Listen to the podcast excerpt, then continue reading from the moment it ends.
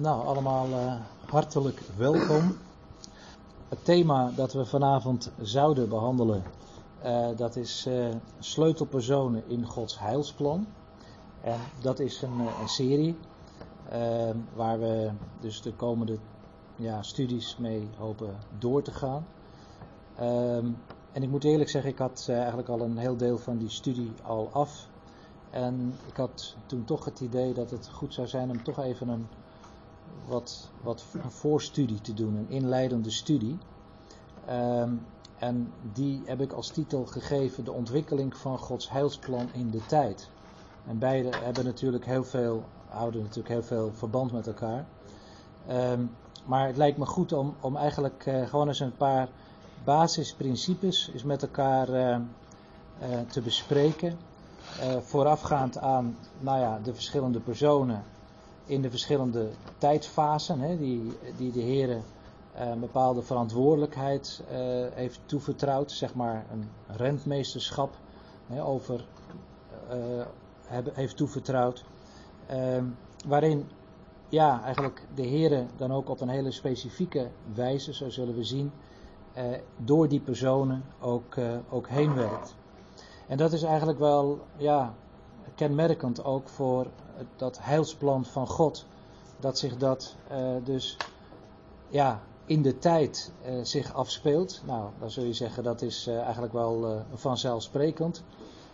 maar tegelijkertijd zullen we ook vanavond ook zien dat die tijdlijn, hè, waarin, die, waarin ja, de Heer ook bepaalde zijn heilsplan uitwerkt, ook, ook verschillende afzonderlijke fasen kent, waarin de Heer op een hele specifieke wijze eh, dan ook, eh, ook handelt en ook op een vaak hele specifieke wijze zich ook eh, openbaart. Um, om er eens een paar, een paar voorbeelden te noemen hoe in de Bijbel ja, bepaalde tijden en gelegenheden terug te vinden zijn. Bijvoorbeeld in de, de toespraak van Paulus op de Areopagus, in Handelingen 17.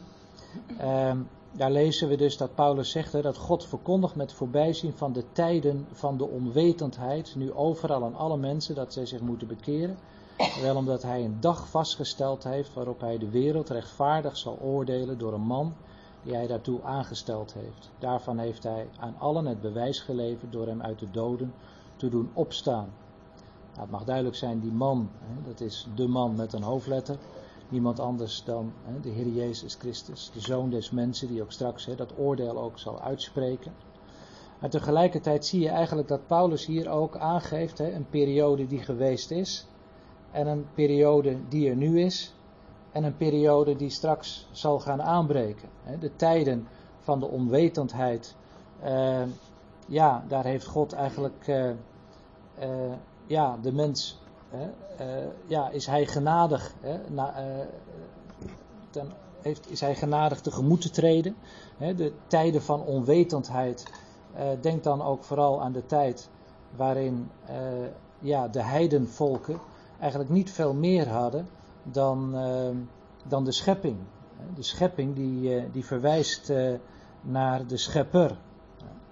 dat waren de tijden van onwetendheid. Het, het, het unieke van Israël was zoals Paulus dat ook schrijft in Romeinen 3, vers 2, dat hun de woorden zijn goed toevertrouwd. Dat is het, het voorrecht van, van de Jood ten opzichte van, van de heidenen, die eigenlijk alleen maar ja, dat getuigenis hadden van uh, de schepping.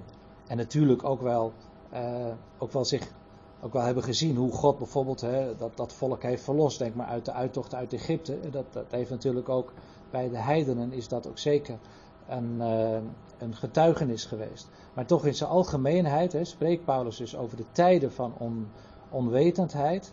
Maar dat nu dan het, het moment is aangebroken dat alle mensen zich moeten bekeren. En dat heeft natuurlijk verband met het feit, de komst van de Heer Jezus, het evangelie, zijn dood en opstanding, het evangelie dat de wereld overgaat.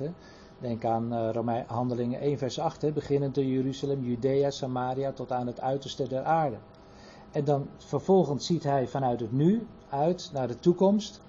Uh, dat er dus een dag hè, is, is vastgesteld waarop uh, de Heere dan ook de, de wereld rechtvaardig zal oordelen. Uh, het mag duidelijk zijn dat als hier gaat om een dag, dat dat een, een langere periode is van, van, dan van 24 uur. Hè. Een, een, dag is soms inderdaad in de Bijbel, zullen we straks ook zien, een periode van hè, 24 uur.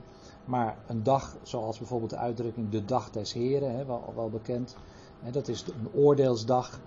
Uh, en dat is ja, een, perio een, periode die dus wel aangeduid wordt binnen dat Hebreeuwse idioom als een dag, maar dus een veel langere periode is.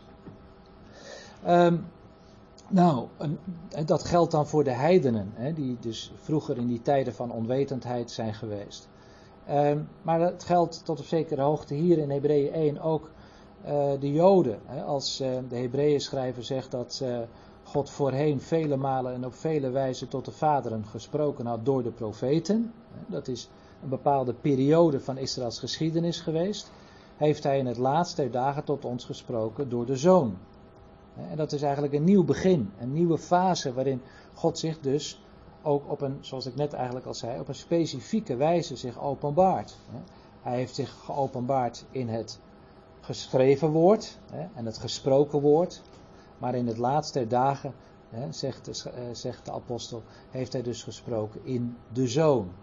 In de komst van de Heer Jezus. Het is een nieuwe fase geweest in de geschiedenis uh, van Israël. Nou, weer terug even naar, uh, naar de heidenen. Uh, daar, als je dit zo leest in Efeze 2, daar brengt Paulus, de gelovigen dan, vooral uit de heidenen, in herinnering dat, dat ze voorheen ja, heidenen waren. Uh, ja, dat zij onbesnedenen waren. Besnijdenis heeft alles te maken natuurlijk met het verbond dat God gesloten heeft met, met Israël. Het, verbond dat, dat tot uitdrukking werd gebracht. Het teken daarvan was de besnijdenis. Ehm, maar dat zegt dan de apostel in die tijd, en dan praat je eigenlijk weer over die tijden van de onwetendheid, waar Paulus het over had op de Areopagus. Uh, ja, wa waren de heidenen, die waren zonder Christus. Ze waren vervreemd van het burgerschap van Israël, vreemdelingen, wat betreft de verbonden van de belofte. Uh, ze hadden geen hoop en ze waren zonder God in deze wereld. Dat was de fase in het verleden. Maar nu, zegt de apostel Paulus, is er een nieuwe fase aangebroken. Nu, in Christus Jezus, bent u die voorheen veraf was, door het bloed van Christus dichterbij gekomen. Zo zie je dus dat inderdaad de dingen zich, die, die, dat, dat heilsplan uh, zich, zich afspeelt in, in bepaalde fasen, bepaalde momenten die in de geschiedenis hebben plaatsgevonden. Maar dat tegelijkertijd ook die verschillende fasen ook weer een nieuw, ja, een nieuw, nieuw begin eigenlijk zijn. Waarin de Heer zich dus op een specifieke wijze dus openbaart. Het zij aan de heidenen, het zij aan de Joden.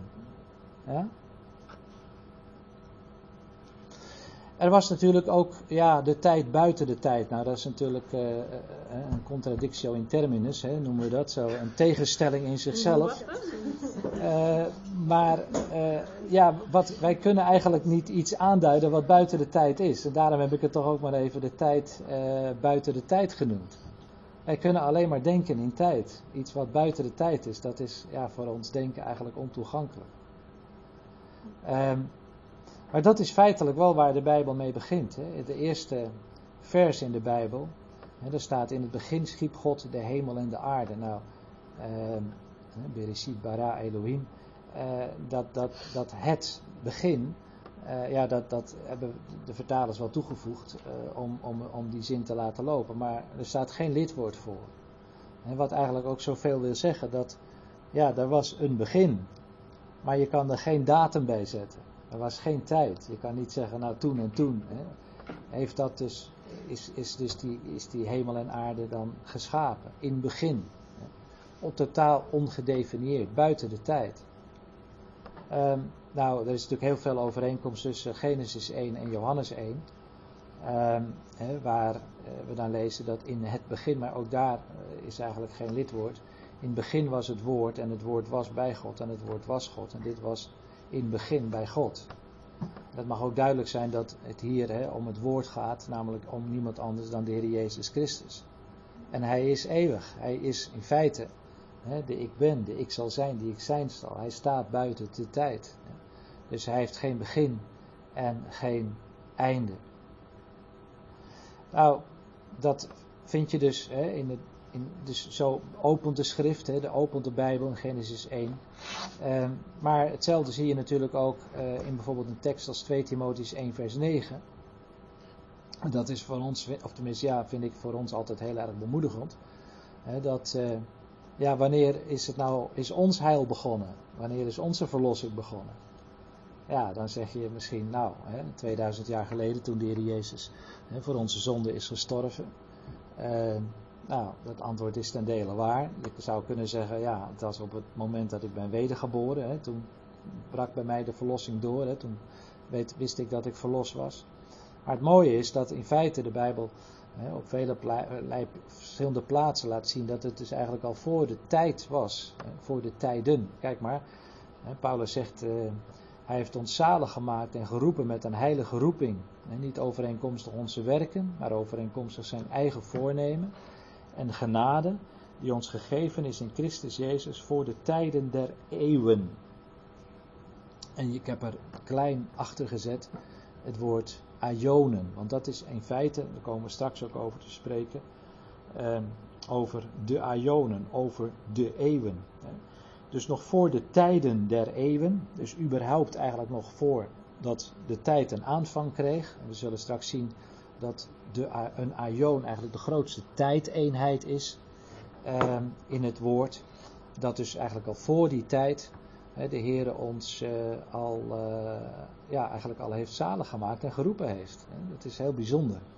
Dus ook als het ware, als het gaat om onze verlossing, hè, dan zie je dat, dat het als het ware uit de tijd getrokken is. En, uh, en de Heer ja, dat heeft gedaan overeenkomstig zijn voornemen voor de tijden der eeuwen. Ja, wanneer begint nou de tijd? Hè? Als je nou gaat naar Genesis 1, uh, eh, wanneer is dan het moment dat, uh, dat, dat ja, die tijd dan gaat, hè, of de klok gaat tikken, om zo te zeggen? Ja, dat is dus in uh, Genesis 1 vanaf vers 3, hè, waar dan Genesis 1 vers 2 gaat over hè, dat de duisternis lag op de vloed. En in Genesis 1 vers 3 daar zegt de Heer, laat er licht zijn. En er was licht. En God zag dat het licht goed was. Tof staat er. We zijn, zeggen wel eens toffe jongens. Dat komt daar vandaan. Tof. Eh, en God maakte scheiding tussen licht en duisternis. En God noemde het licht dag en de duisternis noemde hij nacht. Toen was het avond geweest en het was morgen geweest. De eerste dag. Nou, en dan begint eigenlijk dus de tijd. Op het moment dus dat God ja, dat licht laat komen en die scheiding aanbrengt tussen de licht en de duisternis. En dan begint dus het tellen van de dagen. Het is trouwens interessant om ook hier te zien, toen was het avond geweest en het was morgen geweest, zoals je misschien weet. In de Bijbel en ook nog altijd in, bij, ja, bij het Joodse volk uh, begint de dag uh, bij de avond. Hè. Als de avond valt, dan begint de dag. En hij eindigt dan ook weer opnieuw als de avond weer invalt. En dan begint dus, dus de omslag naar de volgende dag.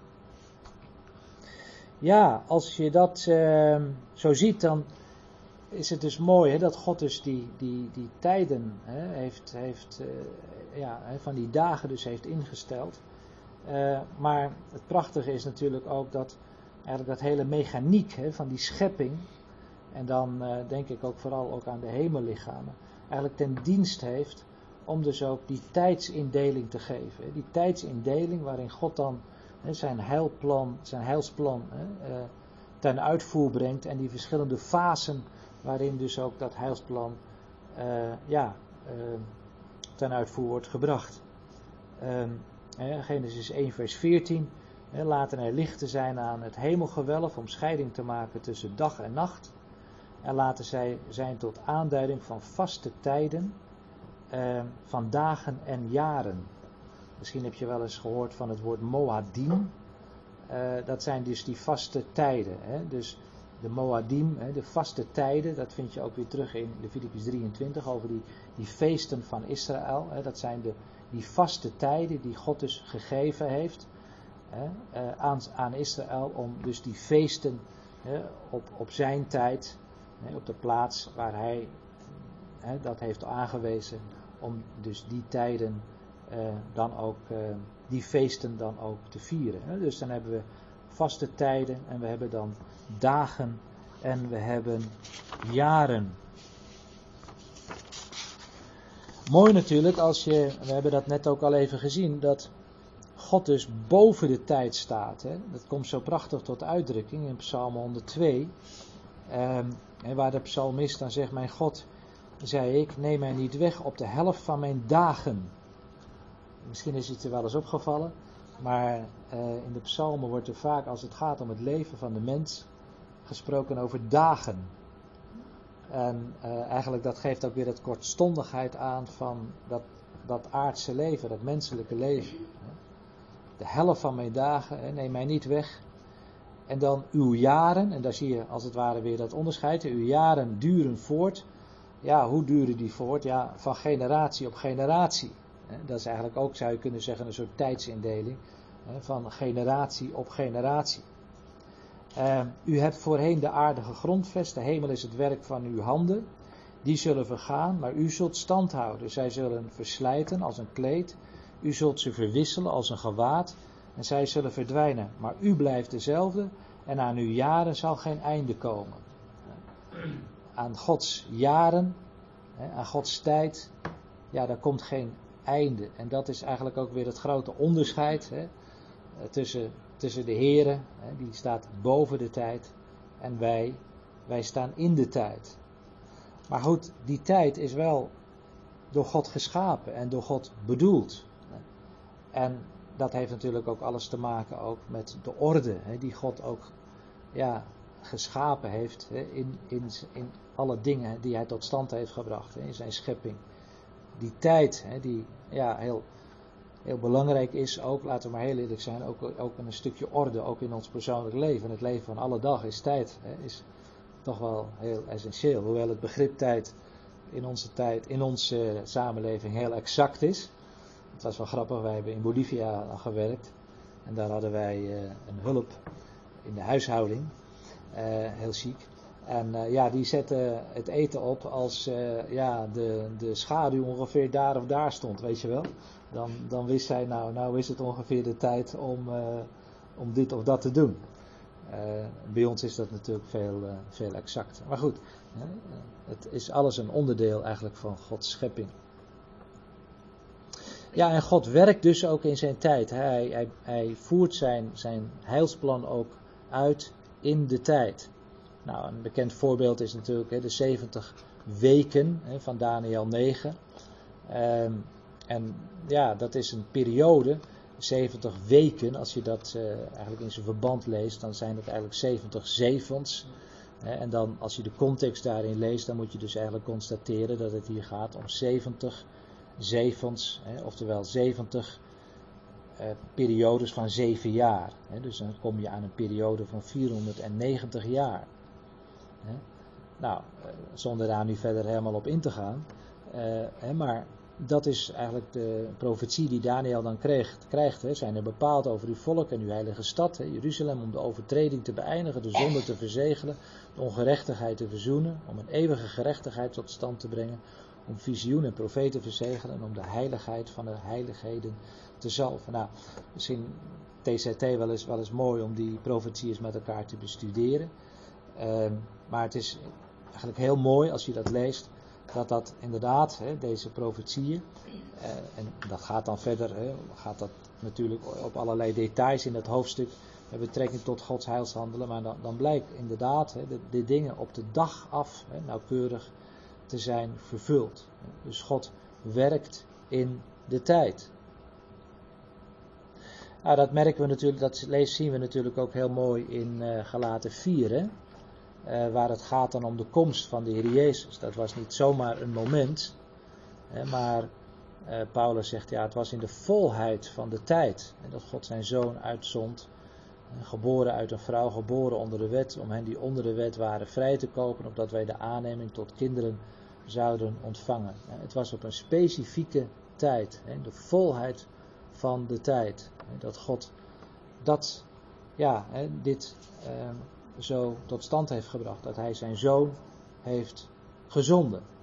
En natuurlijk houdt dat dan ook weer heel mooi verband, ja, die volheid van de tijd met, als hij dat weer legt naast Daniel 9, hè, want daar zie je die tijdsrekening en dan moet je inderdaad constateren, dus dat daar voor die tijden der eeuwen, hè, waar we net hebben gezien, eh, ja, God dus zijn plan al had en dat plan dat zich dus voltrekt in de tijd. Nou, de heren die, eh, die, die, die verwijst daar natuurlijk ook meerdere keren ook in, naar in de evangelie, hè, dat dingen ook op een bepaald tijdstip zouden gaan plaatsvinden. Hè. Marcus 1 vers 15, daar zegt de Heer Jezus, de tijd is vervuld en het koninkrijk van God is nabijgekomen, bekeer u en geloof het evangelie. De tijd is vervuld. Nou, we hebben net gezien dat in de volheid des tijds God zijn zoon heeft uitgezonden.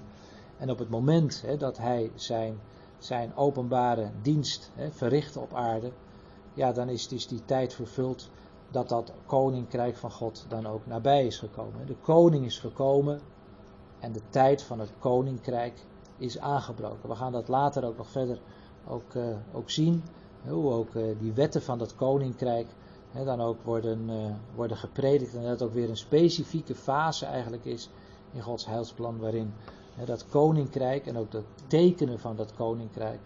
En dan ook in die fase ook, ook wordt verkondigd.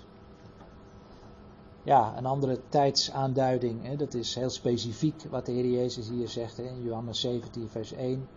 Dat het uur is gekomen. De Heer Jezus sprak en hij sloeg zijn ogen op naar de hemel en zei: Vader, het uur is gekomen, verheerlijk uw zoon, opdat ook uw zoon u verheerlijkt. Dat uur was aangebroken. Dat moment was aangebroken. Misschien vind je dat een wat lastige tekst. Ik heb er nog wel eens langer over moeten nadenken. Dat je denkt van ja, maar uh, het uur is gekomen, verheerlijk uw zoon. Maar die zoon moest toch eerst lijden. Die moest toch eerst sterven. Dus er was er nog geen sprake van verheerlijking. Maar het mooie is natuurlijk dat de zoon zich verheerlijkt heeft. Hè? Verheerlijkt is door het lijden. Het is door lijden tot heerlijkheid. Hij is gehoorzaam geworden tot de dood des kruises en daarom heeft God hem ook een naam gegeven, welke is boven alle naam. Dus dat lijden ligt daar in feite dus ook, mijn overtuiging ook, in opgesloten. Maar dat uur in Johannes 17, wat Heer Jezus, dat gebed wat hij daar uitsprak, dat uur was dus, eh, was dus gekomen, was aanstaande.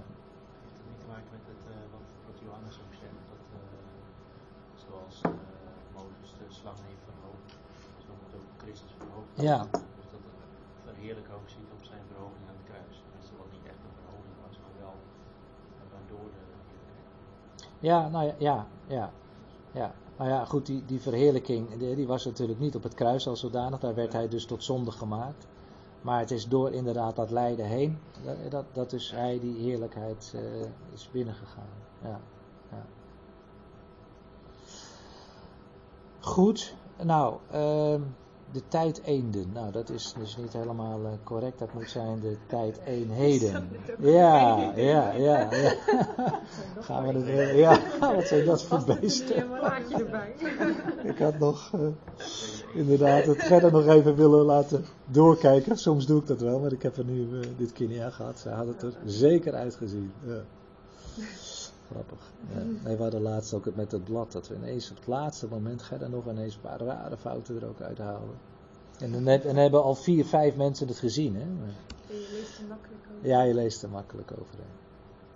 Um, nou, de tijdeenheden. Dus, ja, de Bijbel spreekt dus over uren, dagen, weken, hè, maanden, jaren en eeuwen. Hè? En dat woord eeuwen, dat staat dus voor het begrip aionen. En dan komen we bij het voornemen der eeuwen. Ik wil daar ook graag nog wel even iets over zeggen. Want daar zien we ook weer verschillende fasen waarin dus God ook specifiek hè, eh, ja, zijn plannen ten uitvoer brengt. Um, in eerste plaats het voornemen der eeuwen. Um, in Efeze 3, 3 vers 10, hè, daar zegt Paulus dan, opdat nu door de gemeente aan de overheden en de machten in de hemelse gewesten de veelvuldige wijsheid Gods gema- eh, bekendgemaakt zou worden volgens het voornemen der eeuwen dat hij gemaakt heeft in Christus Jezus onze Heer. Als je leest in je Bijbel, dan zul je zien, dan staat er om het eeuwig voornemen. Maar letterlijk vertaald hè, is dat eeuwen is, eh, is, is een meervoudsvorm. Hè. Het is dus het voornemen der eeuwen. En daar zie je dus dat dat plan, hè, zoals God dat zich dus heeft voorgenomen, hè, dat zich dus dat voltrekt in eeuwen, in aionen.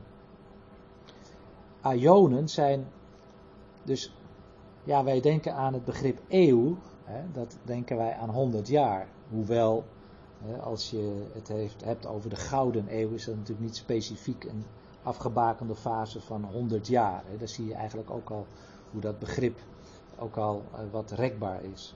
Maar in de Bijbel hè, is dus het begrip eeuw, aion, is dus een, een, een hele ja, grote, lange uh, periode. We zullen eens even kijken wat de Bijbel daarover zegt.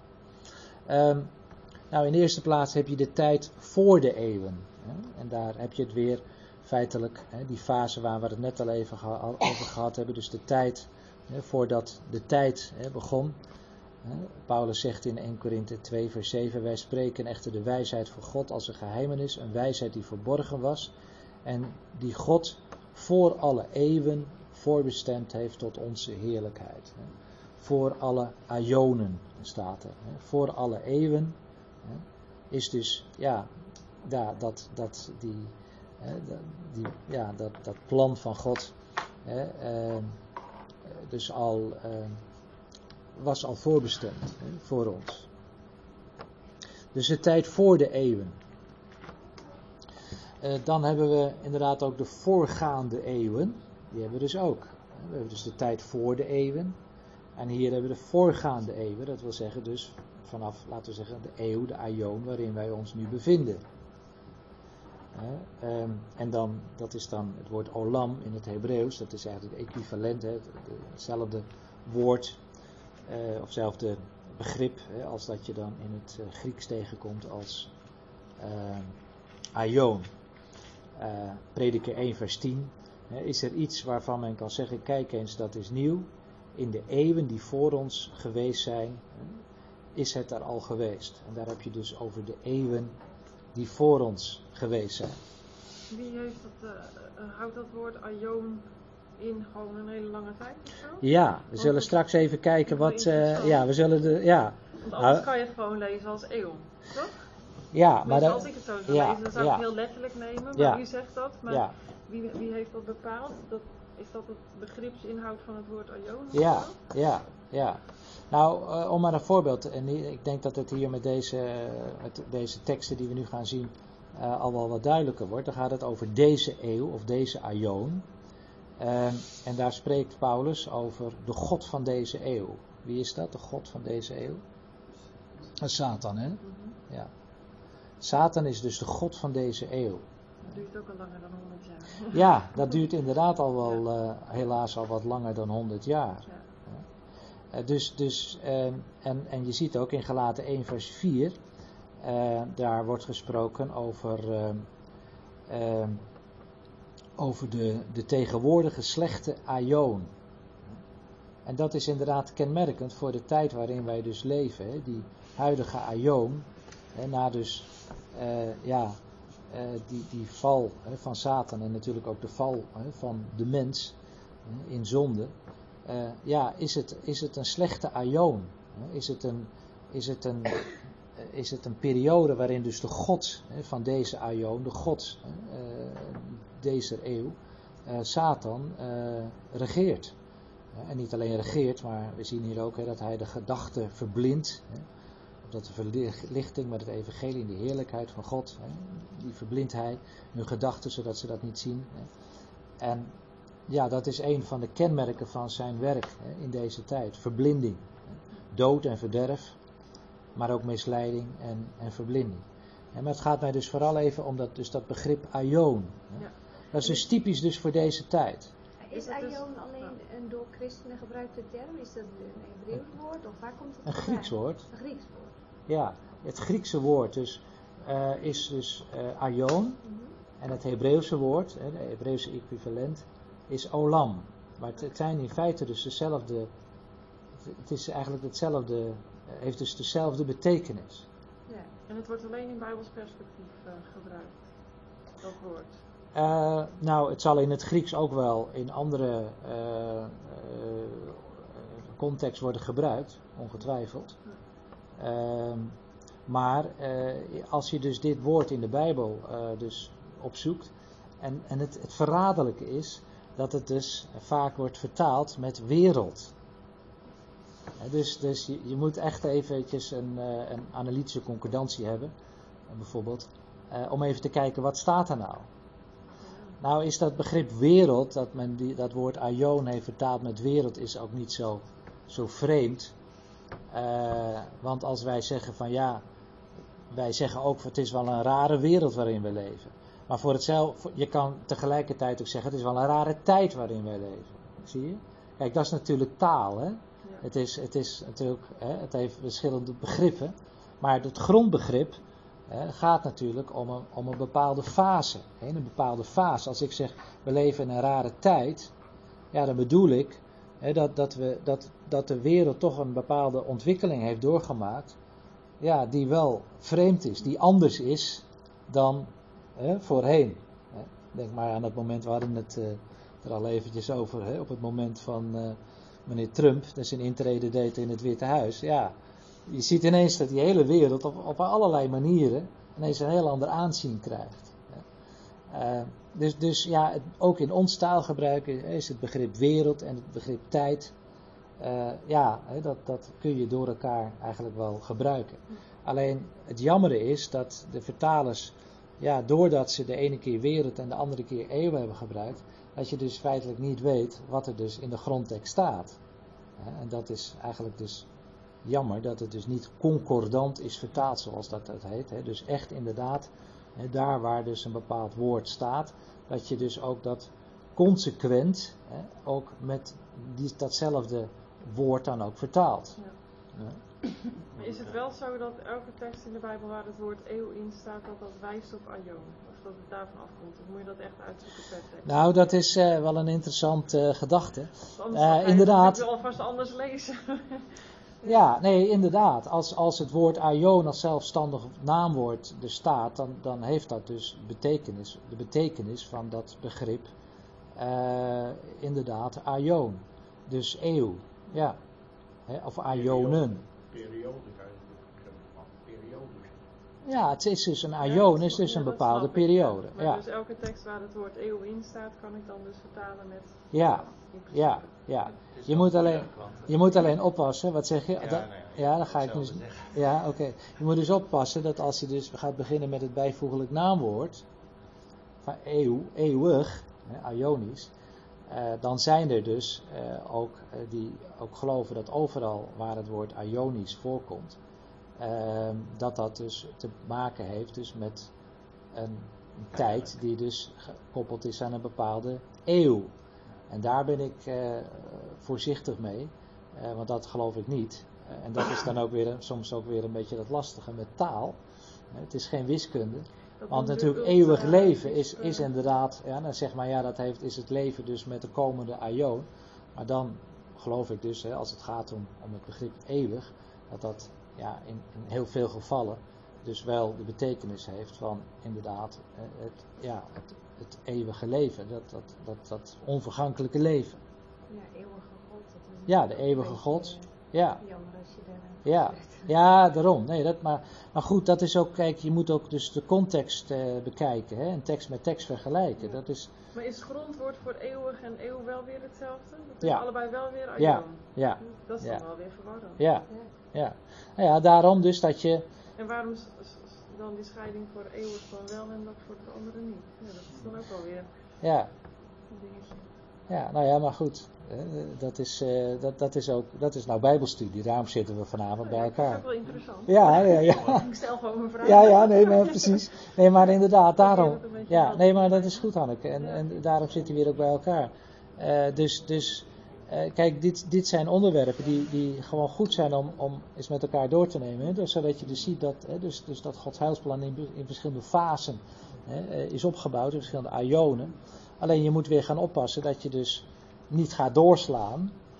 En dus gaat zeggen van, ja, dus het begrip eeuwig, daar waar het voorkomt, is dus altijd uh, ja, een, een, een, tijdelijke aanduiding. Want dat, dat is naar mijn overtuiging uh, niet zo. Hè. God is van eeuwigheid tot eeuwigheid. Hè. Daar heb je ook alweer dat begrip. Hè. Ja. Dat, ja, dat is dan wel interessant. Ja. Omdat het allebei wel dezelfde. Ja. En daarom dus dat het, dat het zo belangrijk is om deze dingen dus ook altijd in hun context te zien. Hè? Dus tekst met tekst te vergelijken en kijken waar het dus ook in de context staat. Want inderdaad, kijk, als we het hebben over Satan, de God van deze eeuw, dan geeft dat feitelijk ook al de tijdelijkheid aan van, van, van Satan. Satan zal straks gebonden worden, weten we in het duizendjarige rijk. En straks zal straks geworpen worden in de put, dus afgrond, in de vuur. Dus, dus, wat zeg je? In de poel des vuurs.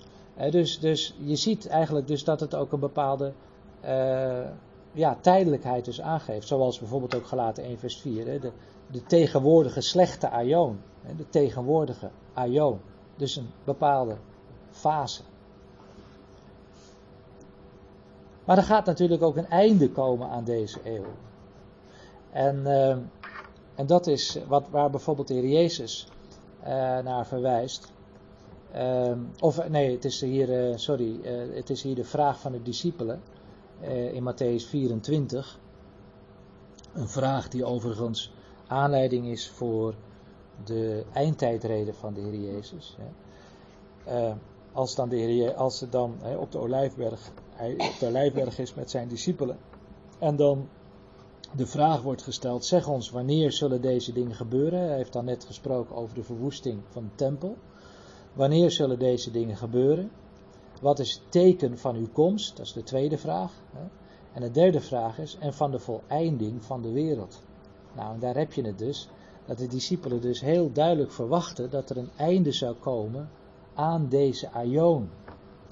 Het probleem is met deze tekst bijvoorbeeld dat uh, de voleinding van de wereld, dat men uh, dat heeft opgevat van nou, dan vergaat de wereld. Ja, dat is een beetje wat ik vroeger ook ja. het idee had. Ja. Als Jezus komt, dan vergaat de wereld. Ja.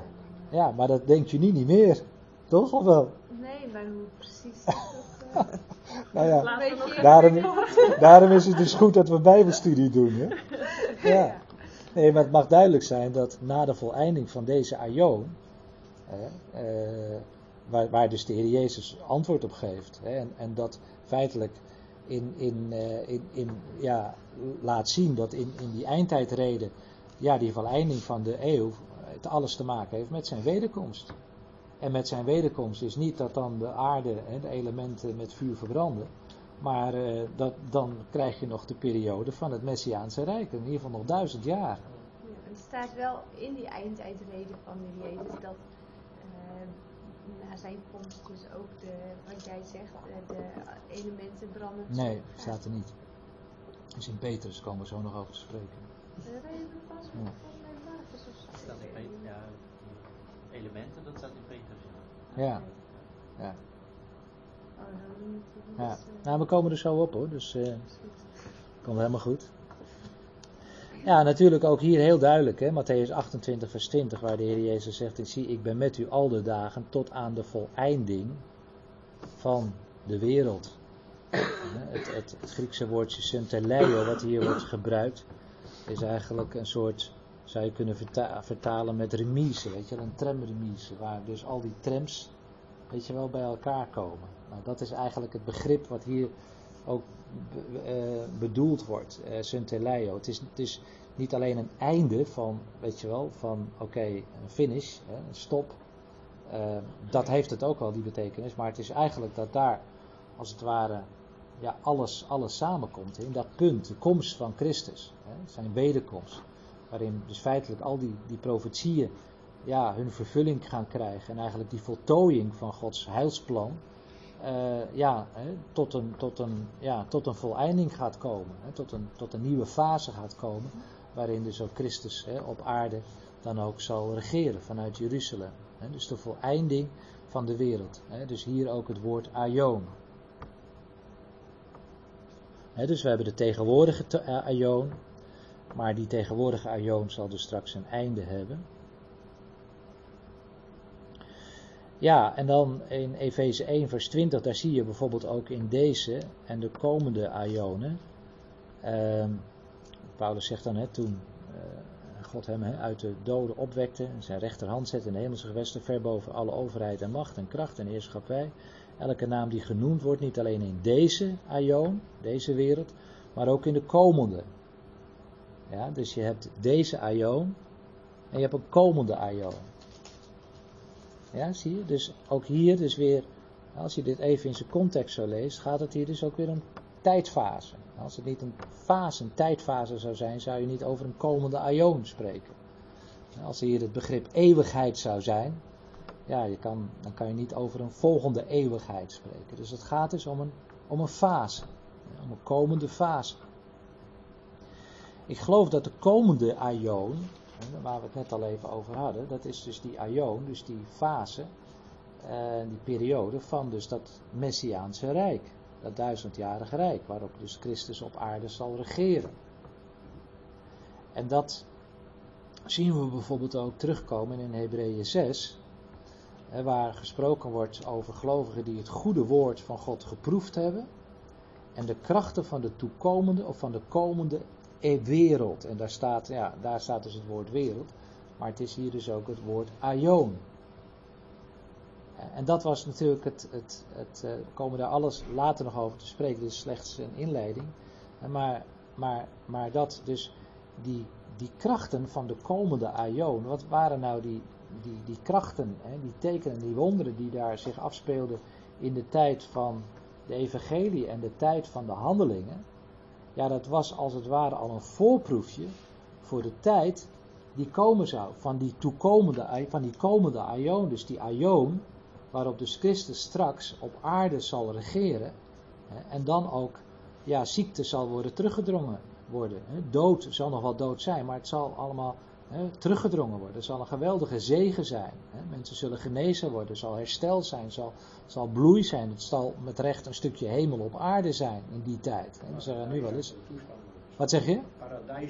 Ja, paradijselijke toestanden zullen er zijn. Ja. dus nou, nou zie je eigenlijk dus ook hier, dus dat, dat zij hebben in die, die tijd, toen dat evangelie gepredikt werd, hebben zij eigenlijk dus al iets mogen proeven van datgene wat er in die komende aion, in die komende Messiaanse Rijk, dus zich zou afspelen. Zich aan zegeningen dus eh, zouden, aanwezig zouden zijn. Heeft u een soort uh, tijdslijn of zo? Ja, niet met tijden erbij natuurlijk, maar wat, hoe het chronologisch gaat verlopen? Ja, ja, ja, ja, want, want ja, maar daar gaan we dus helemaal doorheen, want. Uh, ik ben er niet ook.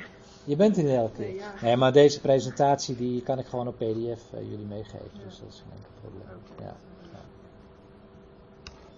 Ja. Um, nou, dan hebben we het dus ook nog over de komende eeuwen. Hè. Paulus heeft het dus uh, in Efeze 2, vers 7.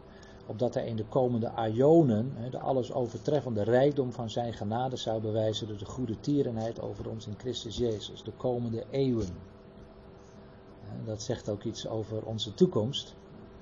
Want uh, ja, die geweldige genade, die uh, zal ook straks, uh, zelfs ook in de komende eeuwen, de komende aionen, zal God dat dus ja, openbaar maken.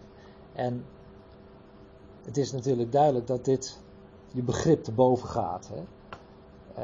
Hè, want zoals natuurlijk uiteindelijk deze dingen uh, als het gaat om de komende aionen, ja, uh, wat weten wij van uh, Genesis 1 vers 1? Ja, we weten van God schiep de hemel en de aarde, maar in het begin, ja, daar geeft de Bijbel eigenlijk nauwelijks of geen informatie over, wat er voor Genesis 1 vers 1 plaatsvond. En zo moeten we dus ook constateren dat ja, onze kennis niet verder reikt dan dat het woord van God ons inzicht geeft. En wat we weten is dus in ieder geval dat er dus nog twee aionen te komen zijn. Hè, waarvan dus één hè, duidelijk is van hè, dat Messiaanse Rijk, dat is komen zo. En daar dus kennelijk dus nog een aion nog aan toegevoegd zal worden. En hoeveel hebben we er al gehad? Eh, ik denk dat we uiteindelijk, als je ze allemaal telt, ik zal dat schemaatje, ik heb het hier, het schemaatje hier even niet inzetten, want zo diep wilde ik er eigenlijk ook niet op ingaan. Ik wilde jullie eigenlijk, wilde jullie vanavond vooral eigenlijk laten zien dus dat, die, dat er dus in Gods heilsplan dus ja, is opgedeeld in, in, verschillende fasen, weet je wel. Uh, maar ik denk dat je er uiteindelijk op vijf zou kunnen uitkomen. Ja. dus denk even aan de huidige aion. En de aionen die waren, nou dat is een meervoud, dus dat is in ieder geval twee. De huidige aion en de aionen die komen, dus dat is al meer dan één. Dus dan zit je op tenminste vijf aionen. Ja. Ik had nog wel een vraagje. Er staat de, de God van deze eeuw. Je zei dat de Satan die vanaf de val in het paradijs eigenlijk de God van de eeuw is. Maar is dat ook dezelfde eeuw vanaf de schepping? Of vanaf de val? Ja, vanaf de val, ja, denk ik dus dat dat... Met, uh, met de zondvloed dat er een nieuwe eeuw is gekomen. Nou, de oude wereld vergaan kijk, en een nieuwe wereld is gekomen. Ja, dat klopt. Daar komen we ook straks nog even over te spreken. Dan gaan we het over de werelden hebben. Um, dat worden nog een heleboel avonden. Dat wordt nog een? Dat worden nog een heleboel avonden met al die vragen. Ja, maar weet je, het is wel leuk toch om, om, nee, om zo deze dingen eens, eens door te nemen. Ja. Ja. ja, er zijn verschillende uh, visies op. De, de, schrift is daar dus niet heel expliciet op uh, over. Uh, maar ik denk inderdaad, hè, de God deze eeuw, dat, dat het dan toch vooral ook gaat om de werking van, van Satan, dus na de, na de zondeval. Ja, ja, ja. Dus vanaf de zondeval tot met uh, waar we nu leven en tot de wederkomst van Jezus is één aion. Ja, dat is één aion. Ja, ja, ja, ja. Maar er zijn inderdaad ook wel die denken dus dat de zondvloed ook, weet je wel, die fase tussen de zondvloed. Maar ik denk inderdaad dat dat dus één aion is. Ja. Dan wil ik het. Dat, dat toen, toen Jezus uh, kruis ging, dat er ook een nieuwe periode? Nee. Ja, die, er is al een nieuwe periode, er is ook een andere nieuwe periode begonnen, zonder enige twijfel.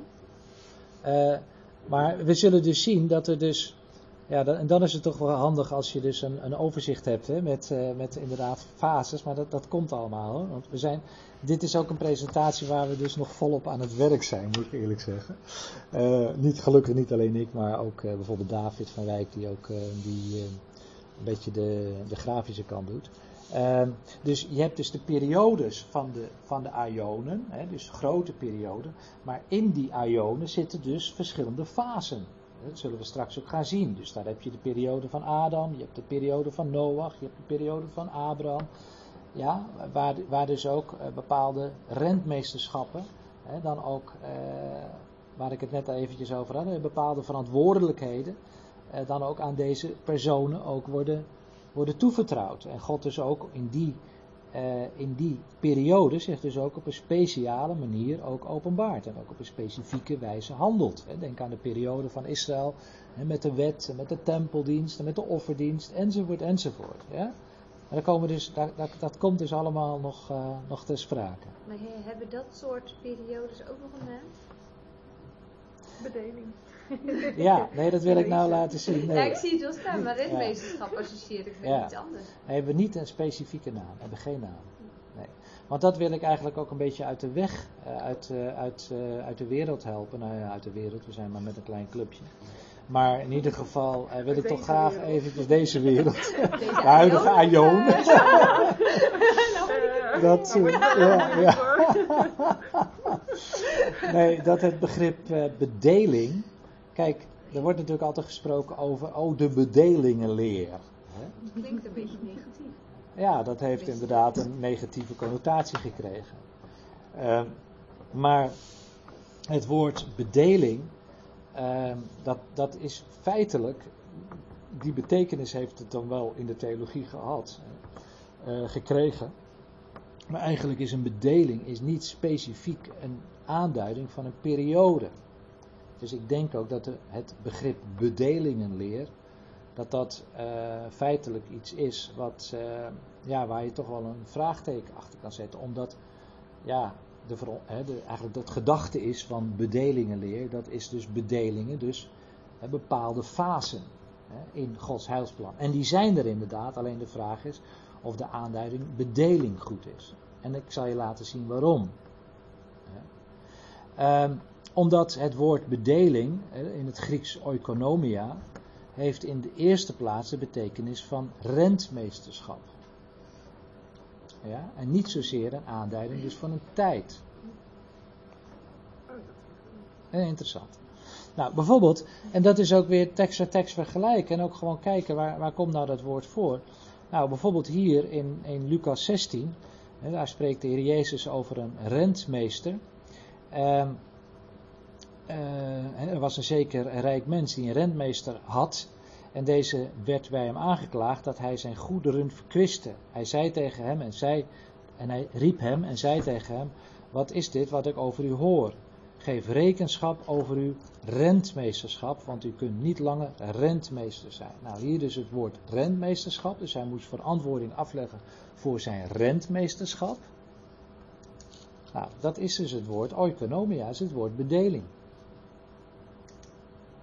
Huishouding. Huishoudingen. Dat is eigenlijk letterlijk de vertaling. Maar goed, als je dan aan huishouding denkt, dan denk je aan de aanrechten en aan, uh, uh, noem maar op. Uh, maar huishouding is inderdaad eigenlijk, dat woord oikonomia, het zit er ook, dat woord oikos zit er ook in, dat, dat begrip huis. Het is inderdaad een huishouding, het is een, ja, een soort administratie. Het is het, het, het, het, het, het, het, het, het uitoefenen van, hoe zeg je dat? Zoals Jozef. Ja, precies. Dat is een prachtig voorbeeld. Ja. Hoe komt dat beeld dan in de wereld van die uh, bedelingen weer? Want daar uh, maak ik mezelf dan ook lekker schuldig aan. dan roep ik, er wordt hier in de bar wordt er bedelingen weer.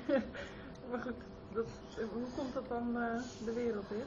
Nou ja, kijk, ja, woorden krijgen op een gegeven moment een bepaalde inhoud en, en, en die, die gaan natuurlijk. Een, een, ja, ja, die, ja, maar goed, we zijn, we zijn daar niet hoor. Maar uh, kijk, het is wel zo dat een bepaald rentmeesterschap wel vaak in een bepaalde periode wordt uitgeoefend. Dat voorbeeld van uh, wat, uh, wat Krijn geeft van Jozef vind ik een prachtig voorbeeld. Dat rentmeesterschap was een bepaalde fase in zijn hele loopbaan. Ja. Hoewel dus het begrip rentmeesterschap, het woord bedeling, dus niet een aanduiding is voor een, voor een fase, voor een periode, is het wel zo dat het rentmeesterschap. Dat het invloed heeft op Ja, laten we zeggen, wel tijdens in een bepaalde fase, een bepaalde periode, ten uitvoer wordt gebracht. Ik, ik ga maar eventjes een paar voorbeelden noemen. Paulus bijvoorbeeld zegt hè, daarvan, gaat het over de gemeente, ben ik een dienaar geworden overeenkomstig de beheerstaak van God die mij met het oog op u gegeven is, om het woord van God te vervullen, namelijk het geheimenis dat eeuwen en geslachten lang verborgen is geweest, maar nu geopenbaard is aan zijn heiligen. Nou, beheerstaak, dat is dus het woord oikonomia. Paulus was aangesteld als rentmeester, ja, ja om dus, om dus dat dat geheimenis te openbaren. En hier zie je feitelijk ook weer dat begrip van die fasen, dat renmeesterschap, dat Paulus was, was, was, was, was toevertrouwd, had betrekking op een specifieke fase in Gods heilsplan, namelijk dat geheimenis. Een geheimenis, hè, waar, waar het dan gaat over het, het, lichaam van Christus hè, en alles wat daarmee samenhangt. Dat was een geheimenis zegt Paulus, wat eeuwen en geslachten lang verborgen is geweest, hè, maar dus nu is geopenbaard. Ja? Nou, hier zie je dus in feite dat dus dat renmeesterschap, dat, dat woord bedeling, dat woord oikonomia, hè, dus niet, niet expliciet de betekenis heeft van een bepaalde periode, als wel dat het een bepaald rentmeesterschap is, een bepaalde beheerstaak, geeft de HSV het eigenlijk prachtig uit, om dus wel, ja, dat specifieke geheimenis, wat voor die tijd gold, om dat uiteen te zetten. Want het geheimenis van de gemeente als lichaam van Christus. Ja, dat, dat was een geheimenis. Dat was niet in de oud-testamentische geschriften, was dat geopenbaard. Dat vind je te vergeefs, dat, kun je daar niet vinden. Dan gaat het om Israël. We hebben net gezien, de heidenen waren eertijd zonder God, zonder hoop in deze wereld, hè, zonder Christus. Uh, dus dat is feitelijk wat, wat Paulus dan uh, uh, onthult.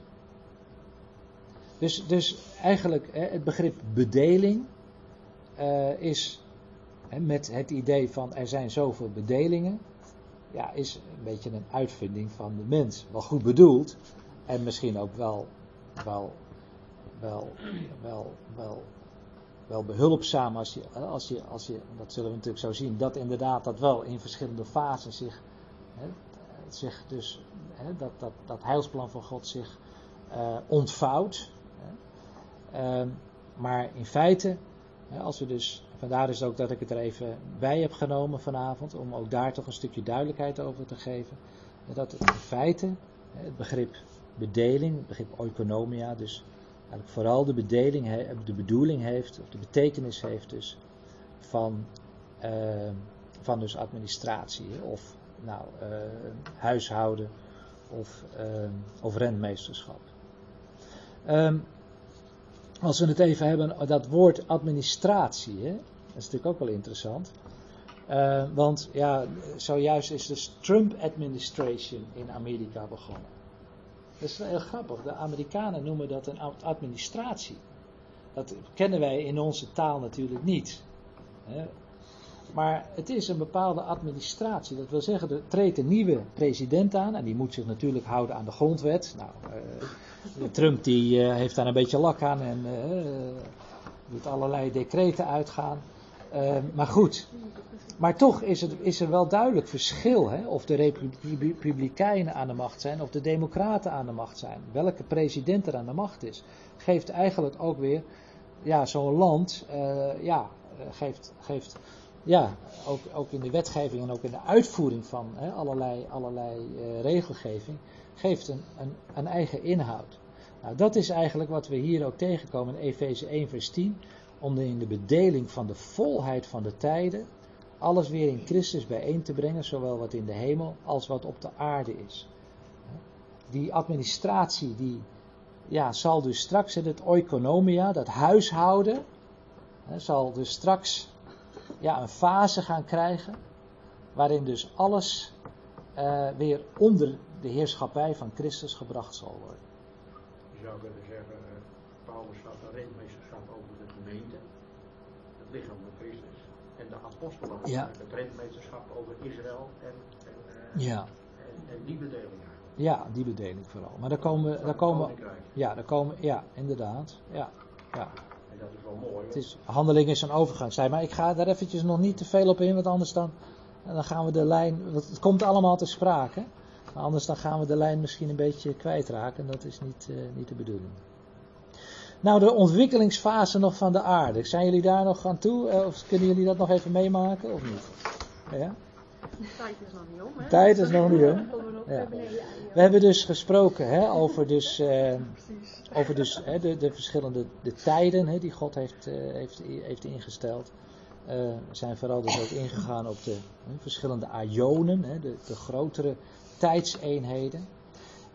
maar het is natuurlijk ook wel duidelijk dat ook de wereld of de aarde ook verschillende fasen heeft gekend. Ook ontwikkelingsfasen heeft, heeft gekend. Laten we maar eens even kijken welke fase er is. Nou, de oorspronkelijke aarde, noem ik hem maar even. En dat is de aarde zoals we die lezen in Genesis 1, vers 1. In de beginnen schiep God de hemel en de aarde. Ja? Nou, dat is de eerste. Maar wat krijgen we in Genesis 1, vers 2? Ja, de aarde nu was woest en ledig en duisternis lag over de watervloed en de geest van God zweefde boven het water. Is dat nou dezelfde aarde als Genesis 1 vers 1? Heel velen denken van wel. Ik denk van niet. Ik denk dat het hier gaat om inderdaad een aarde. Nou ja, dat denk ik niet, maar dat staat er eenvoudig, die woest en ledig was. En de vraag is natuurlijk, heeft God een woeste en aardige le- en ledige aarde geschapen? Hè? Nee, ik denk het dus ook niet. Ik denk dus dat hier in Genesis 1 vers 2 een catastrofe heeft plaatsgevonden. En welke catastrofe is dat geweest? Wie durft daar een antwoord op te geven? De dinosaurus. De dinosaurus, ah. Wat zeg je? Val van Satan. Ja, de val van Satan. Dat is iets zinvols. Dat is iets zinvols, ja, dat lijkt me ook. De val van Satan. Dat is een flauwe grap. volgens mij. Want het mag duidelijk zijn natuurlijk dat Satan in feite al in de hof aanwezig was. Toch? De slang, Genesis 3. Hij was er al aanwezig. Dus ik geloof dat het hier inderdaad de woeste aarde is, dat staat er letterlijk, maar ik heb er ja, voorgezet verwoeste. Ik denk dus zelf dat het hier inderdaad om een verwoeste aarde gaat. Waarom denk ik dat? Eigenlijk is het zo dat God eerst een, eh, gewoon een aarde heeft gemaakt met alles erop en eraan, zal ik maar zeggen. Ja. Gewoon zoals wij het nu een beetje... nou ja, Dat weet ik niet. Nee, precies. Wij weten dus niet hoe de aarde er van Genesis 1 vers 1 heeft uitgezien. Kijk, het mooie is dat er zijn, de God geeft ontzettend veel informatie over talloze dingen. Eh, Dat is echt heel, heel, heel bijzonder. Maar er zijn, er zijn ook dingen waar wij dus geen informatie over hebben. Maar dit is ook maar de vraag, toch? Staat Nou, nergens dat, dat, dat tussen vers 1 en 2 dat daar die val van nee, Satan heeft plaatsgevonden. Nee. Dus dat is ook maar weer een, een aanname dan, ja, toch? maar ik, ik kom met mijn argumenten. Ja, want er staat ook was daar, maar dat kan je ook, eh, dat kan Ja. ook werd zijn. Absoluut, ja. Je kan dus hier het woordje was, kun je ook vertalen met werd. Want elders wordt het exact hetzelfde woordje ook in Genesis 1 ook vertaald met werd. Maar zelfs als je, als je het niet zou vertalen met werd, dan moet je toch constateren, want als het daarop vast zit, maar daar zit het niet op vast. Ook al zou je zeggen, oké, het was woest en ledig, dan is Genesis 1 vers 2 en geeft een andere beeld is een andere beschrijving dan Genesis 1 vers 1. Ja, Goed, je kan zeggen Genesis 1 vers 1 geeft geen beschrijving, behalve dat God dan de hemel en de aarde geschapen heeft. Maar de vraag is, heeft God iets geschapen wat woest en ledig is? Heeft God iets geschapen waar duisternis overheen ligt? Heeft God iets geschapen waar, ja, met een watervloed? Nou, water heeft te maken met oordeel. Ja? Ja. Je hoeft het van mij niet te geloven, Nee, Krijn ja, hoor. Eh, Hanne, Hanneke. Eh, en er zijn ook heel veel mensen die dit dus. Ik ken het, ik ken het. Ik denk hij heeft Wat zeg je? stapje voor stapje opgebouwd. Zo Ja. heb ik het altijd gelezen. Ja. Ik heb, het- ik, ik heb Dus het dat- voor het eerst gehoord. Er zijn Ja. er argumenten. Ja. Ja. Ik ben er niet bij geweest, dus... eh, Nee, goed. Ik, goed, ik zal komen met mijn is lastig, argumenten. ja. Ik zal komen met mijn argumenten. Waarom denk ik dat het zo is? Nou, mijn eerste argument is dat ik geloof dat wat God. Als God iets maakt, dan doet hij dat volmaakt. Dan is dat goed. Dat Want de schepping-. Wat zeg je? Dat zie je ook met al die scheppingsdagen. Ja, absoluut. Bij elk ding wat hij doet. Wat hij ziet is goed. Hè? God zag dat het goed was, hè? toof. En, en, en, en, en in de schepping, dan, komen, we- ja, nou loop ik alweer vooruit, eh, ja, is God herkenbaar. En God is niet herkenbaar in woestheid, in ledigheid en in duisternis. Ja, nou, het, het, een van de argumenten die, eh, die er zijn natuurlijk is Genesis 45 vers 18. Eh Jesaja 45 vers 18, waar, want zo zegt de Heer die de hemel en aarde ge- geschapen heeft, die God die de aarde geformeerd en haar gemaakt heeft. Hij heeft haar gegrondvest.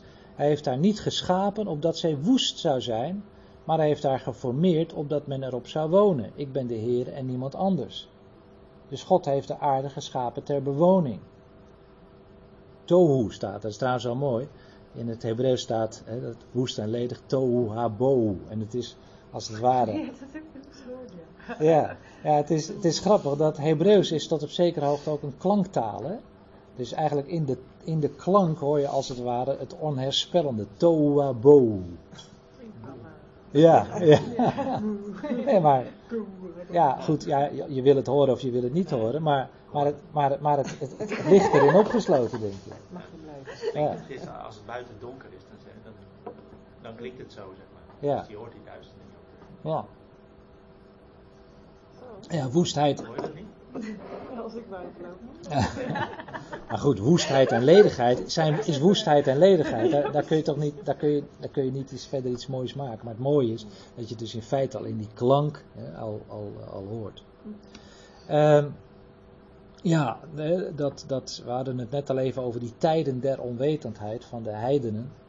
En dan is het eigenlijk heel bijzonder dat, ja, wat hadden zij? Ja, ik noemde het al. Ja, ze hadden de schepping. Hè, want de dingen die van hem, van hem die zichtbaar zijn, worden sinds de schepping van de wereld uit zijn werken gekend en doorzien. Namelijk en zijn eeuwige kracht en zijn goddelijkheid, zodat zij niet te verontschuldigen zijn.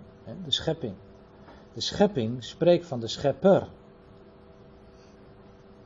En, en, en, eh, en ja, als je de schepping ziet, ja, dan, dan verwonder je ook hoe, hoe, hoe mooi God het gemaakt heeft. En tegelijkertijd leven we in een schepping die gevallen is. We leven niet in een volmaakte schepping. Het is een schepping die gevallen is. Maar ondanks dat die schepping gevallen is, en dat er eigenlijk heel veel eh, ja, aan hapert door de zonde, eh, is, er, is toch nog voldoende overeind blijven, te, blijven staan om dan toch die grootheid van God eh, daarin te ontdekken. Iemand heeft het wel eens vergeleken met een, met een eh, eh, hoe heet het, een, een, eh, een vernietiging van een kathedraal, weet je wel, door een, door een, door een bombardement. En dan, dan, dan, dan is een deel is, is, is totaal vernietigd, maar een deel is overeind blijven staan. En daaraan kun je nog zien hè, wat, ja, hoe, hoe mooi, hè, het oorspronkelijk, als we het tenminste over een mooie kathedraal hebben, hoe mooi hè, het oorspronkelijk, de, de architect hè, het heeft, heeft uitgedacht en hoe, hoe kunstig hè, het, het is tot stand gebracht. Nou, dat is denk ik ook kenmerkend ook voor de schepping hè, zoals die nu is. God is erin herkenbaar op velelei wijze. En vandaar dus mijn argument dat ik geloof dat woestheid, ledigheid en duisternis geen, geen kenmerken van God zijn. En dus ook niet eh, ja, hem als zodanig kunnen weerspiegelen. Dus dat daar dus inderdaad een bepaalde catastrofe heeft plaatsgevonden. Dus we hebben de, de geschapen aarde van Genesis 1 vers 1. We hebben de woeste of de verwoeste aarde, dat laat ik aan jezelf over, van Genesis 1 vers 2. Ehm ja, en dan ja, die verwoeste aarde. En die duurt natuurlijk voort tot. ehm ja, sorry, nee, neem me niet kwalijk. Dan hebben we de paradijselijke aarde. En wat is de paradijselijke aarde? Ja, dat is de, de, periode van Adam en Eva voor de zondeval. Ja? Hè, toen, het is zo mooi dat er staat in Genesis 2 vers 2. Hè, toen God op de zevende dag zijn werk dat hij had gemaakt voltooid had. Rustte hij op de zevende dag van al zijn werk dat hij gemaakt had. Dat was de voltooiing. Op de zevende dag was de voltooiing. Het interessante is dat je op de zevende dag niet leest. Toen was het avond geweest en het was morgen geweest, de zevende dag. Nee, die zevende dag bleef eigenlijk voortduren. Is je dat wel eens opgevallen? God had het volmaakt geschapen. Of je zou kunnen zeggen herschapen. Het was volmaakt, het was goed. En vandaar dus hè, dat ik het maar even aanduid als de paradijselijke aarde. Dan krijgen we de ver- vervloekte aarde. We hebben de verwoeste aarde. En we hebben de vervloekte aarde. En dat is ook een tijdsfase. Een periode. We hebben de paradijselijke periode. Waar het, waar het goed was. En we hebben de vervloekte aarde. En dat heeft natuurlijk verband met het moment waarop dus Adam en Eva in zonde zijn gevallen. En de Heer dan ook zegt, hè, omwille van u is de aardbodem vervloek, vervloekt. Hè, met zwoegen zult u daarvan eten al de dagen van uw leven. Dorens en distels zal hij voor u laten opkomen. In het zweet van uw gezicht zult u brood eten totdat u tot de aardbodem terugkeert. Omdat u daaruit genomen bent, want stof bent u en u zult tot stof terugkeren. De dood. De dood is binnengedrongen. Paulus zegt dat ook in Romeinen 5. Hè. Door de zonde is de dood Eh, doorge, of, eh, door de zonde is, de, is eh, de zonde doorgegaan tot alle mensen en de dood. Hè? De dood is. Waar staat het er nou precies? Ja, Romeinen 5. Laten we het eventjes. eh laten is het woord van God toch te heilig om het zo eventjes uit de losse pols. Ja, Romeinen 5 vers 12. En daarom zoals door één mens de zonde in de wereld is gekomen. En door de zonde de dood. Zo de dood voor alle mensen is gekomen en wie allen gezondigd hebben. Nou, dat is het proces van de dood. Dus dat is de vervloekte aarde. Ehm, en die vervloekte aarde, ja, dat, die zien we dus eigenlijk, ja, die zonde, die, die, die, die woekert voort eh, tot Genesis 6. En dan komen we bij eh, Genesis 6, vers 12. En God zag de aarde en wat zag hij? Ja, ze was verdorven. En wat alle vlees had een verdorven levenswandel op de aarde. Daarom zegt God tegen Noach, het einde van alle vlees is voor mijn aangezicht gekomen, want de aarde is daarin vervuld met geweld. En zie, ik ga hen met de aarde te gronden richten. En dan hebben we dus de vloed. En dat duidt Petrus aan met de oude wereld. Misschien dat je daar net naar verwees, of niet? Nee, daar verwees je niet naar. Als God de oude wereld niet gespaard heeft, maar het achttal van Noach, de prediker van de gerechtigheid, bewaard heeft toen hij de zondvloed over de wereld van de goddelozen bracht. De oude wereld heeft hij niet gespaard. Dat is dus de oude wereld. Ook aan die oude wereld komt dus een, een einde. Zien we dat? En dan komen we bij de aarde van nu.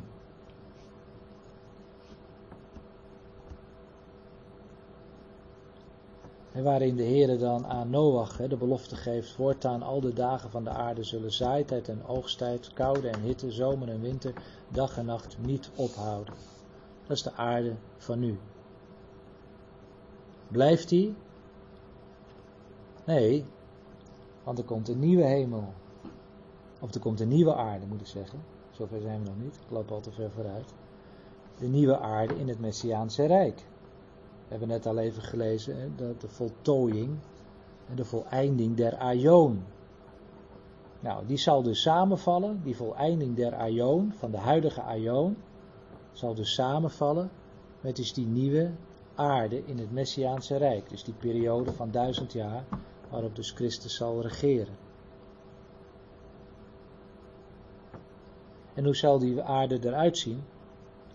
Nou, Jesaja 11 zegt het. Er zal dus een enorme verandering ondergaan. Hè? Ook de, hè, zelfs de dierenwereld, het wolf zal bij het lam verkeren, een luipaard bij een geitenbok, enzovoort, enzovoort. En nergens zal kwaad hè, men doen of verderven aanrichten op heel mijn heilige berg, want de aarde zal vol zijn van de kennis van de Heer, zoals het water de bodem van de zee bedekt. Dat is niet de beschrijving van nu, van deze aion, van deze aarde. Maar het is dus een beschrijving van de aarde die komen gaat. Zie je die verschillende fasen? Want daar gaat het mij vanavond vooral eigenlijk om dat we dat vooral gaan onderscheiden en gaan, gaan zien. Ja, en dan krijgen we dus inderdaad die nieuwe hemel en die nieuwe aarde. En nieuw is hier inderdaad nieuw, want die oude aarde, en dan kom ik eigenlijk bij jou, daar zullen dus straks die elementen zullen brandende vergaan. Ja. Uh, die aarde dan, die. Uh, ik geloof niet dat ik die tekst erbij heb uh, staan. Dat is 2 Petrus 3, vers 12. Ja, ik heb hier alleen 13 staan. Maar hij, hij volgt op 12. Hè? Dus de dag waarop de hemelen door vuur aangestoken zullen vergaan. De elementen brandende zullen wegsmelten. Maar wij verwachten overeenkomstig de belofte nieuwe hemelen en een nieuwe aarde waar gerechtigheid woont. En dat is dus die nieuwe hemel en die nieuwe aarde. Dat is dan weer na. Ja, na dus dat duizendjarige rijk. Na dus dat messiaanse rijk. Periode waar dus Satan gebonden is. Hè? En die dan uiteindelijk dan toch, ondanks hè, dat het zo geweldig is, hè, met een aarde vol zegen, een paradijselijke situatie eigenlijk weer is, zal dan toch blijken dat als Satan hè, aan het einde van die duizend jaar losgelaten wordt, dat er dan toch nog weer heel veel mensen hem zullen volgen. Dat, dat, dat staat je verstand bij stil. Dan denk je, uh, hoe is het mogelijk? Hè? Ze hebben die zegeningen gezien van, die, van die Messias-regering. En toch, ja, komen ze dan toch weer, uh, volgen ze dan weer de tegenpartij. Ja, en dan dus die nieuwe hemel en die nieuwe aarde. De eerste hemel en de eerste aarde waren voorbij gegaan. Dan zie je dus weer, ook weer die omslag. Nou, dat zal de periode ook zijn van het nieuwe Jeruzalem. Dat dan ook zal neerdalen. Als een bruid, die voor haar man sierlijk gemaakt is. Het nieuwe Jeruzalem is als een bruid. We praten wel eens over de gemeente als de bruid van Christus, maar dat leert de Bijbel niet. Er is één bruid en dat is de bruid die dus aange wordt geduid hier, dus als Jeruzalem, het nieuwe Jeruzalem. Toen die uh, nieuwe hemel, nieuwe aarde, aarde is geen uh, aion. Nee. Dat is echt de. Ja, ja, ja, ja. Nee, is geen aion. Nee. Daar staat ook de hemel tegenover de aarde. Hè? Ja. Ja, en dan, uh, dus die nieuwe hemel en die nieuwe aarde, en dan zijn we natuurlijk al een heel stuk verder. Want hij moet hè, als koning heersen, vind ik altijd heel mooi in 1 Korinthe 15. Wat een geweldige profetie Paulus daar geeft. Hè. Kijk, 1 Korinthe 15 kennen wij natuurlijk als het hoofdstuk van de opstanding. Maar Paulus geeft daar eigenlijk een prachtig uh, ja, vergezicht. Hè, want hij, dat is Christus, moet, als, moet koning zijn totdat hij alle vijanden onder zijn voeten heeft gelegd. De laatste vijand die te niet gedaan wordt, is de dood. Immers alle dingen heeft hij aan zijn voeten onderworpen. Wanneer hij echter zegt dat aan hem alle dingen onderworpen zijn, is het duidelijk dat hij die zelf alles aan hem onderworpen heeft, hiervan is uitgezonderd. En wanneer alle dingen aan hem onderworpen zijn, dan zal ook de zoon zelf zich onderwerpen aan hem die alle dingen aan hem onderworpen heeft, opdat God zij alles en in allen. En dat is eigenlijk de afsluiting.